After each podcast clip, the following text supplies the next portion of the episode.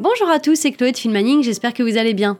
Aujourd'hui, je vous retrouve dans un nouvel épisode de Phil Summer, une série de podcasts tout l'été avec des contenus très accessibles pour vous parler de la crypto. Vous retrouvez également ce contenu sous forme d'articles dans notre partie blog et sur notre newsletter. Si vous avez cliqué sur ce lien aujourd'hui, c'est très certainement le titre qui vous en a donné envie, à savoir comment faire vos premiers pas dans la crypto. Vous avez sans doute décidé de vous lancer dans l'aventure crypto suite peut-être à une discussion cet été avec un ami ou peut-être après avoir lu du contenu ou vu des vidéos. Vous avez peut-être aussi repéré un projet qui vous fait de l'œil et qui vous semble viable. Bref, cet écosystème vous attire mais vous ne savez pas forcément par où commencer. Eh bien cette semaine, Phil Manning va essayer de vulgariser cet univers afin de vous proposer un certain nombre de prérequis pour bien démarrer dans la crypto. Dans cet épisode, donc, on tentera de vous proposer une méthodologie simple, accessible et efficace pour faire vos premiers pas sereinement dans cet écosystème. Allez, installez-vous confortablement, c'est parti. Cryptalk, c'est le podcast dédié à la crypto. Alors chaque vendredi, où que vous soyez, embarquez-nous avec vous. On commence avec une brève introduction sur la crypto-monnaie histoire de poser les bases. Les cryptos s'échangent entre des portefeuilles numériques, ce qu'on appelle des wallets, qui sont généralement par le biais d'un smartphone ou encore d'un ordinateur. Les clés publiques et les clés privées offrent aux possesseurs de ces portefeuilles l'entière responsabilité de leur capital. J'ai d'ailleurs fait un podcast à ce sujet si ça vous intéresse. Ces transferts sont sécurisés grâce à des systèmes d'incitation tels que la preuve de travail, ce qu'on appelle le proof of work, et la preuve d'enjeu, ce qu'on appelle le proof of stake. On ne peut pas parler crypto si on ne parle pas de la blockchain, ce grand registre public qui permet aux cryptos d'exister et de stocker chaque transaction. Ça permet aux gens de suivre l'historique des crypto-monnaies comme Bitcoin ou Ethereum et ainsi il est impossible de dépenser des tokens que l'on ne possède pas, de copier des transactions ou encore de les annuler. Cependant, attention, il y a quand même quelques risques. Par exemple, égarer votre portefeuille et donc perdre vos actifs est le premier risque. Il faudra donc être très très vigilant sur ce point. Le fait qu'il n'y ait pas d'intermédiaire implique forcément qu'il n'y a pas de SAV. Vous êtes le seul responsable de vos actifs. Alors malgré leurs assurances, les échanges de crypto-monnaies, ce qu'on appelle des exchanges, sont dans une certaine mesure vulnérables aux cyberattaques. En effet, le hack d'une de ces plateformes pourrait entraîner la perte définitive de votre investissement. Les escroqueries qu'on appelle des scams existent également dans cet écosystème, donc il faut toujours bien se renseigner et être vigilant pour faire le choix le plus sécuritaire. Et donc nous, on vous conseille de choisir un acteur qui sera enregistré auprès de l'AMF, donc qui est l'autorité des marchés financiers, en tant que PSAN, qui veut dire prestataire de services sur actifs numériques. Et vous pouvez trouver cette liste qui est très sélective sur le site de l'AMF, c'est ce qu'on appelle la liste blanche, et Filmaning en fait bien sûr partie, au même titre que nous sommes PSP. Alors là, on va passer une étape, là vous allez pouvoir acheter vos premières cryptos. Comment ça se passe? Compte tenu du rythme d'adoption de la crypto, il existe plusieurs façons d'acheter des cryptos. Les exchanges proposent l'achat et la vente d'une pléthore d'actifs numériques. Et en ce qui concerne l'achat, ces plateformes proposent de payer via virement bancaire, d'autres cryptos ou encore carte de crédit. Vous pouvez également acheter des cryptos entre particuliers avec de l'argent liquide, ce qu'on appelle le peer-to-peer. Mais aujourd'hui, on ne va pas forcément étudier tous les exchanges dans ce podcast, ça serait beaucoup trop long. Pour acheter de la crypto, vous devez donc choisir un exchange crypto. Alors bien que l'un ou l'autre vous permette d'acheter de la crypto, quelques points vont les différencier. Sur ces exchanges, les acheteurs et les vendeurs se rencontrent, donc virtuellement, hein, on est bien d'accord, pour échanger des crypto-monnaies. Les exchanges ont souvent des frais qui sont relativement bas, mais ils ont tendance à avoir des interfaces plus complexes avec plusieurs types de transactions et des graphiques assez avancés, ce qui peut rendre un peu intimidant pour quelqu'un qui est novice. Les exchanges de crypto les plus connus sont Coinbase, FTX ou encore Binance. Bien que les interfaces de trading standard de ces sociétés puissent effrayer les débutants, en particulier ceux qui n'ont pas du tout d'expérience dans le trading d'actions, elles offrent également des systèmes d'achat qui sont quand même faciles et conviviaux. Cependant, attention, la commodité a un coût. En effet, les options adaptées aux débutants coûtent beaucoup plus cher qu'une interface de trading standard. En tant que novice dans la crypto, vous devez vous assurer que votre exchange permet les transferts de devises fiduciaires, ce qu'on appelle les fiat. Certains exchanges vous permettent uniquement d'acheter des cryptos en utilisant une autre crypto.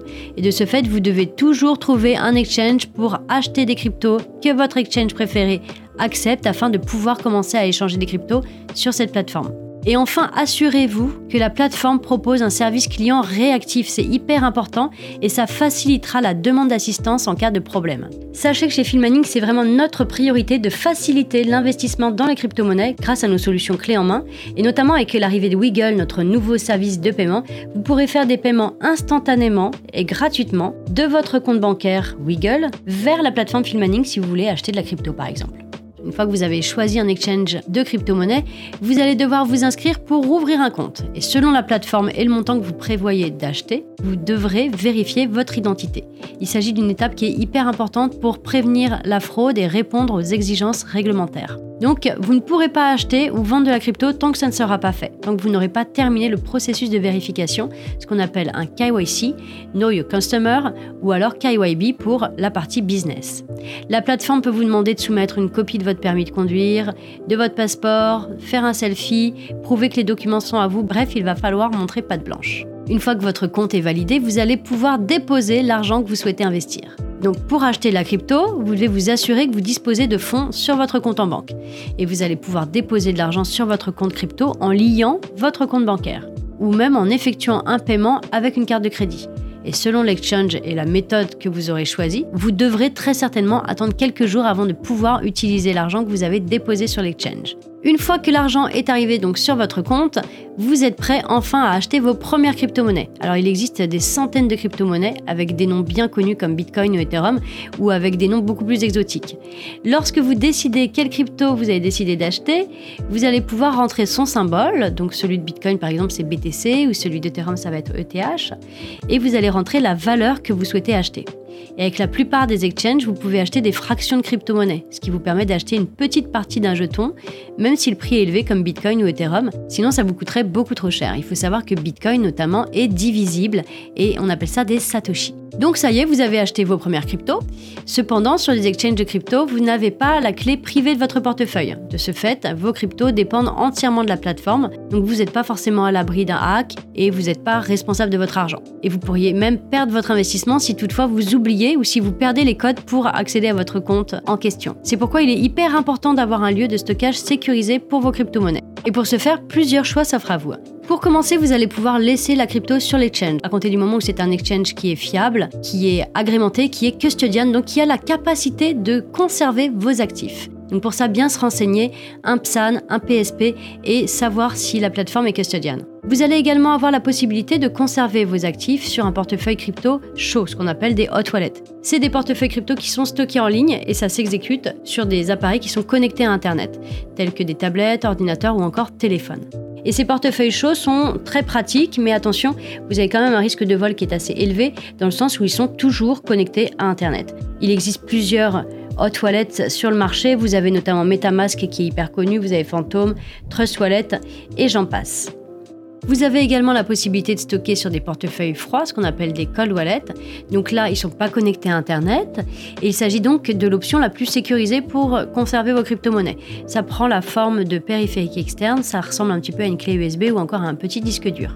Toutefois, vous devez être hyper prudent avec les portefeuilles froids si vous perdez la phrase de sécurité, ce qu'on appelle la seed phrase, qui est associée, ou si l'appareil tombe en panne, vous ne pourrez peut-être jamais récupérer votre crypto. La même chose peut se produire avec des portefeuilles chauds, cependant, certains sont gérés par des dépositaires qui peuvent vous aider à récupérer votre compte si vous êtes bloqué. Ce qui est sûr, c'est qu'il faudra choisir l'option de stockage la plus confortable pour vous et surtout rester en sécurité. Il n'est pas bon toujours de conseiller à quelqu'un de stocker sur un cold wallet si la personne ne se sent pas être responsable de cet appareil et ne sait tout simplement pas l'utiliser. Il faut vraiment que ça soit adapté.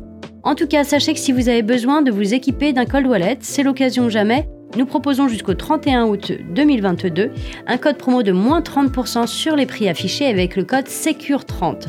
SECURE en majuscule et le tout attaché. Voilà, vous savez maintenant comment acheter des crypto-monnaies et les sécuriser. Il ne reste plus qu'à savoir maintenant quand les acheter et quand les vendre. Pour cela, je vous invite vivement à vous intéresser à tout ce qui est analyse technique. Nous avons tous les mardis sur notre partie blog de l'analyse technique concernant Bitcoin notamment, rédigée par Jürgen, notre analyste. N'hésitez pas à aller jeter un œil. Et puis on le répétera jamais assez, allez faire de la veille, soyez curieux, n'hésitez pas à poser des questions et à vous renseigner sur les projets qui vous intéressent. Si vous manquez de temps, vous avez la possibilité de mettre en place du DCA. Le DCA, c'est le Dollar Cost Averaging. Et ça, c'est une stratégie d'investissement qui porte ses fruits sur du long terme. Je vous invite à écouter le podcast dédié à ce sujet. Je vous mets le lien juste en barre d'infos. Voilà, pour ma part, ce podcast est maintenant terminé. J'espère vraiment qu'il vous aura plu. N'hésitez pas, si vous avez la moindre question, comme d'habitude, vous pouvez solliciter notre support client, disponible de 9h à 17h du lundi au vendredi, et ce, même pendant toutes les vacances d'été. Moi, je vous souhaite un très bon week-end à tous. Je vous dis à la semaine prochaine pour un nouvel épisode. Ciao, ciao, prenez soin de vous.